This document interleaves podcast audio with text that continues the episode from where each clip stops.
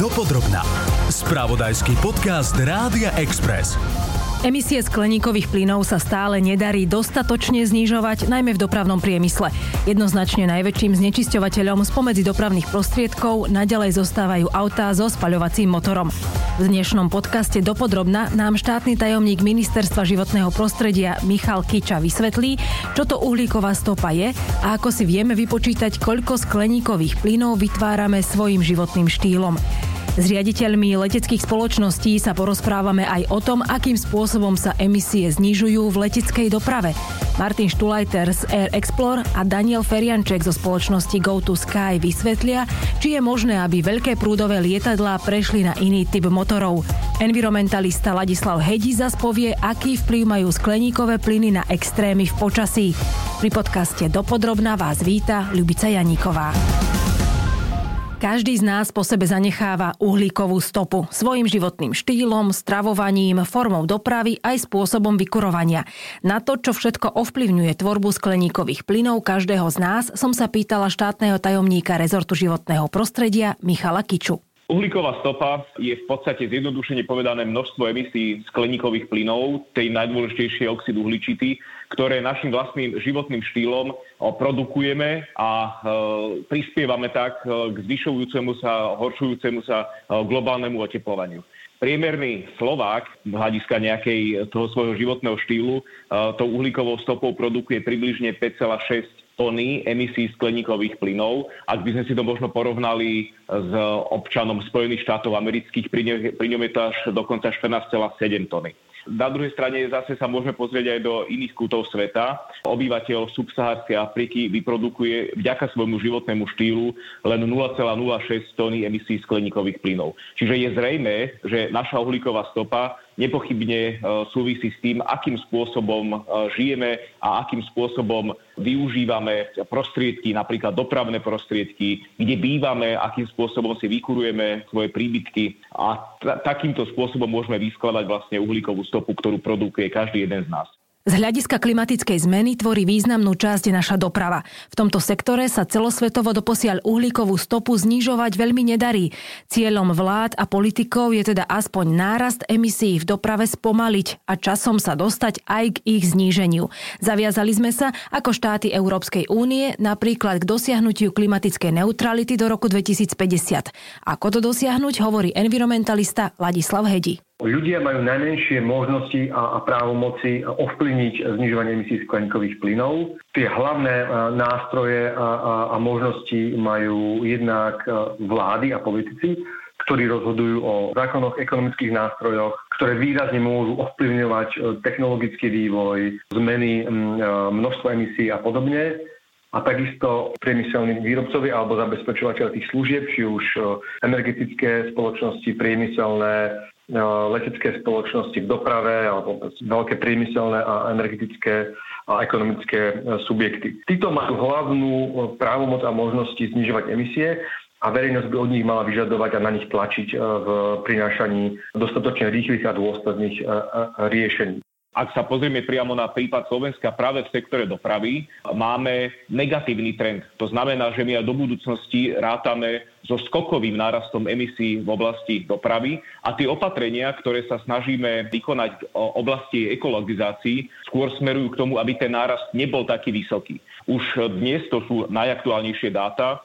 Emisie skleníkových plynov dopravy, zo sektoru dopravy predstavujú až 27%, to sú dáta za rok 2023 na Slovensku a ten náraz je len oproti roku 2020 skoro 7%, čo je teda mimoriadný náraz, keď si ho porovnáme aj s rokom 1990. Je teda zrejme, že sa viac hýbeme, viac využívame automobilovú dopravu napríklad a menej využívame verejnú dopravu a to samozrejme má potom dôsledok nielen na emisie skleníkových plynov, ale aj na iné vyvolané emisie, napríklad z dôsledku znečistenia ovzdušia a podobne. Hľadiska vlastne dopravy je tým najväčším emitentom práve cestná doprava. Z celkového množstva emisí až 97% v rámci sektoru dopravy produkuje cestná doprava, najmä teda osobné autá, kamióny, alebo teda nákladná doprava. Samozrejme, o mnoho ekologickejšia je železničná doprava alebo potom aj e, verejné prostriedky dopravy. Uh-huh. Možno by som spomenul taký príklad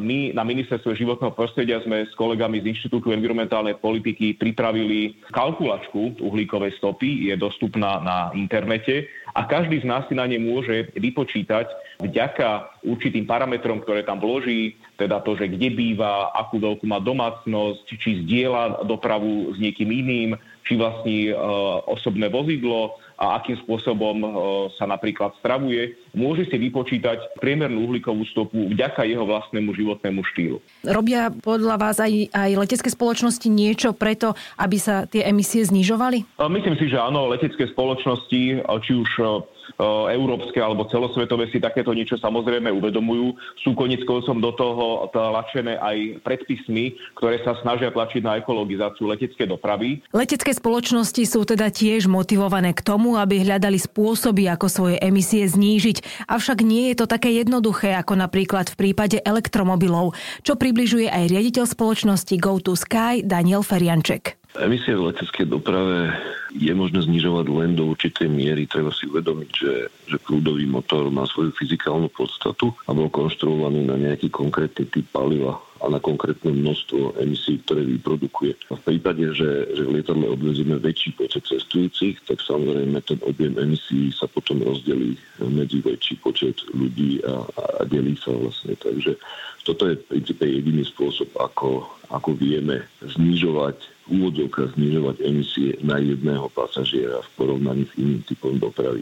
Generálny riaditeľ Air Explorer Martin Štulajter zase zdôrazňuje, že letecká doprava má globálne vyšší podiel na tvorbe emisí aj preto, že je dostupnejšia ako napríklad pred 20 rokmi. Lietame teda podstatne viac než kedysi. Na druhej strane aerolinky využívajú o niečo ekologickejšie stroje a Martin Štulajter hovorí, že aj výrobcovia lietadiel sa prispôsobujú súčasným trendom a vyrábajú motory s nižšou spotrebou a tým pádom aj emisiami. Sú nižšie tie emisie, alebo, alebo zatiaľ naozaj sa to veľmi... No, nalieta, no sú vyššie, pretože pred 20 rokmi sa oveľa menej lietalo. Uh-huh. Viete ale boli samozrejme menej efektívne alebo menej, menej uh, environmentálne úsporné motory, takže tým pádom tie emisie boli väčšie na jedno lietadlo. Hej, ale celkovo sa toľko nelietalo pred 20 rokmi, ak sa lieta teraz. Ten problém je, že tam proste náhrada za, ako viete, že to auto elektrické vám proste, keď vypne ten motor, tak ostanete stáť, hej, ale mm-hmm. to lietadlo tam e, to vypnuté motor nemôže, viete, čiže zatiaľ že nikto nemyslel nič, mm-hmm. nič, na čo sa dá viac spolahnuť ako na e, vlastne spalovací motor a tým pádom proste tá alternatíva nejakej elektriky je pre túto veľkú dopravu problematická, hej. Dopodrobná. Ďalším významným faktorom, ktorý ovplyvňuje leteckú dopravu, sú emisné povolenky. Každý znečisťovateľ životného prostredia musí za emisie platiť. Robia to aj aerolinky. Avšak dnes ešte stále môžu s týmito emisnými kvótami obchodovať a majú aj určité úľavy. Michal Kiča z Ministerstva životného prostredia hovorí, že sa to má o pár rokov zmeniť a za emisie budú platiť v plnej výške podiel zadarmo emisných povolení, ktoré dostáva každá letecká spoločnosť, sa bude znižovať a e, budú si musieť vlastne tieto emisné povolenky v budúcnosti dokupovávať, čo môže mať vplyv aj na cenu, ale zase na druhej strane je dôležité, že sa nejedná len o európske opatrenie, ale takýmito opatreniami sa vlastne pristupuje v rámci e, celého sveta, v rámci medzinárodných dohod, ktoré upravujú civilnú leteckú dopravu. Takže takýmto opatrením sa samozrejme zvyšuje tlak na letecké spoločnosti, aby, ak si chcú zachovať konkurencieschopnosť, investovali do nových technológií a do používania iných typov palív, ktoré sa budú musieť využívať e, v leteckej doprave. Viem, že je to veľmi náročné a určite to spojené e, s nejakými nákladmi, ale v konečnom dôsledku tie spoločnosti, ktoré sa na to pripravujú, budú mať v budúcnosti e, konkurenčnú výhodu. A už aj teraz vieme, že tie najmodernejšie typy lietadiel majú výrazne nižšiu e, produkciu emisí skleníkových plynov ako nejaké staršie modely. Takže do tohto sa vždy oplatí investovať. Momentálne časť emisných povoleniek pomerne veľkú dostávajú letecké spoločnosti zadarmo oni sú v systéme obchodovania s emisiami skleníkových plynov a, a za niektoré emisné povolenky musia platiť, to znamená, že oni za časť tých emisí platia, ale je to predmetom obchodovania, aby to bol viac trhový mechanizmus. A, a veľkú časť dostávajú zadarmo. Od roku 2027 tento systém bezplatných emisných povolení pre leteckú dopravu má skončiť. Environmentalista Ladislav Hedi tiež dodal, že je to krok správnym smerom a ľudia budú aj vďaka týmto poplatkom možno viac zvažovať spôsoby svojej prepravy. Letecké spoločnosti o tom, že sa im zdvihnú náklady za emisie, samozrejme vedia a aj podľa riaditeľov aeroliniek je už teraz jasné, že si za to priplatíme my ako pasažieri. Éra mimoriadne lacných leteniek za pár eur, na ktorú sme si zvykli ešte pred pandémiou, sa už zrejme nevráti. Tak viete, to je lacné letenky, to záleží to, hlavne to akože určuje trh tú cenu, hej, čiže proste keď máte napríklad, ja neviem, poviem Taliansku, boj medzi dvoma hlavnými low-costovými dopravcami v Európe, tak tam môžete na nejakých vnútroštátnych linkách vidieť e, lacné letenky aj teraz, hej ale akože tá matematika nepustí, rastú náklady, tak sa to musí od, od, odrážať aj do cien a tým pádom proste akože prirodzene tie ceny rastú, aj či už teda inflácia alebo cena paliva, novšie lietadla, tlak na znižovanie emisí. To, že letecké spoločnosti teraz budú teda musieť platiť aj za emisie, respektíve už aj platia, bude to mať vplyv treba aj na ceny leteniek, respektíve odrazí sa to na tom, že, že tie letenky budú drahšie napríklad aj kvôli tomu, e, že letecké spoločnosti budú musieť viac peňazí dávať e, za emisie? Letecká spoločnosť je podnikateľský subjekt ako každý druhý, ktorá je postavená na tom, aby tvorila zisk.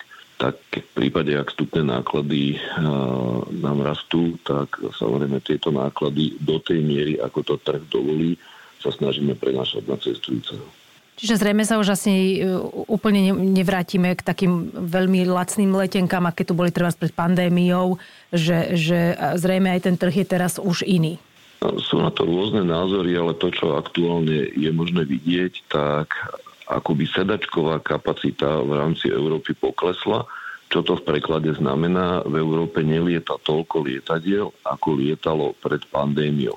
Takže keď poklesla sedačková kapacita, tak tým pádom letecké spoločnosti nemôžu prevádzkovať toľko linie, koľko prevádzkovali v minulosti, pretože jednoducho ten hardware nemajú k dispozícii. Tým pádom nám vstúpa dopyt, pretože je menej letov a, a keď nám vstúpa dopyt, tak je to nejaké základné pravidlo trhu, tak nám a, rastú ceny. A to, že nám rastú ceny je pohľadu leteckej spoločnosti veľmi racionálne, pretože tie ceny sa dostávajú konečne do ekonomickej úrovne, lebo treba si povedať, že konkurencia pred pandémiou tlačila tie ceny do takých úrovní, ktoré už neboli ekonomické a letecké spoločnosti sa dostávali do straty. Prečo sklesla tá kapacita sedačková? Preto, lebo lietadla vplyvom pandémie nelietali a boli uzemnené. Uzemniť lietadlo je nie úplne jednoduchý proces, treba ho zakonzervovať a návrat toho lietadla späť do prevádzky je opäť nie jednoduchý a nie lacný proces. Takže to je jeden dôvod. A druhý dôvod, veľa leteckého personálu,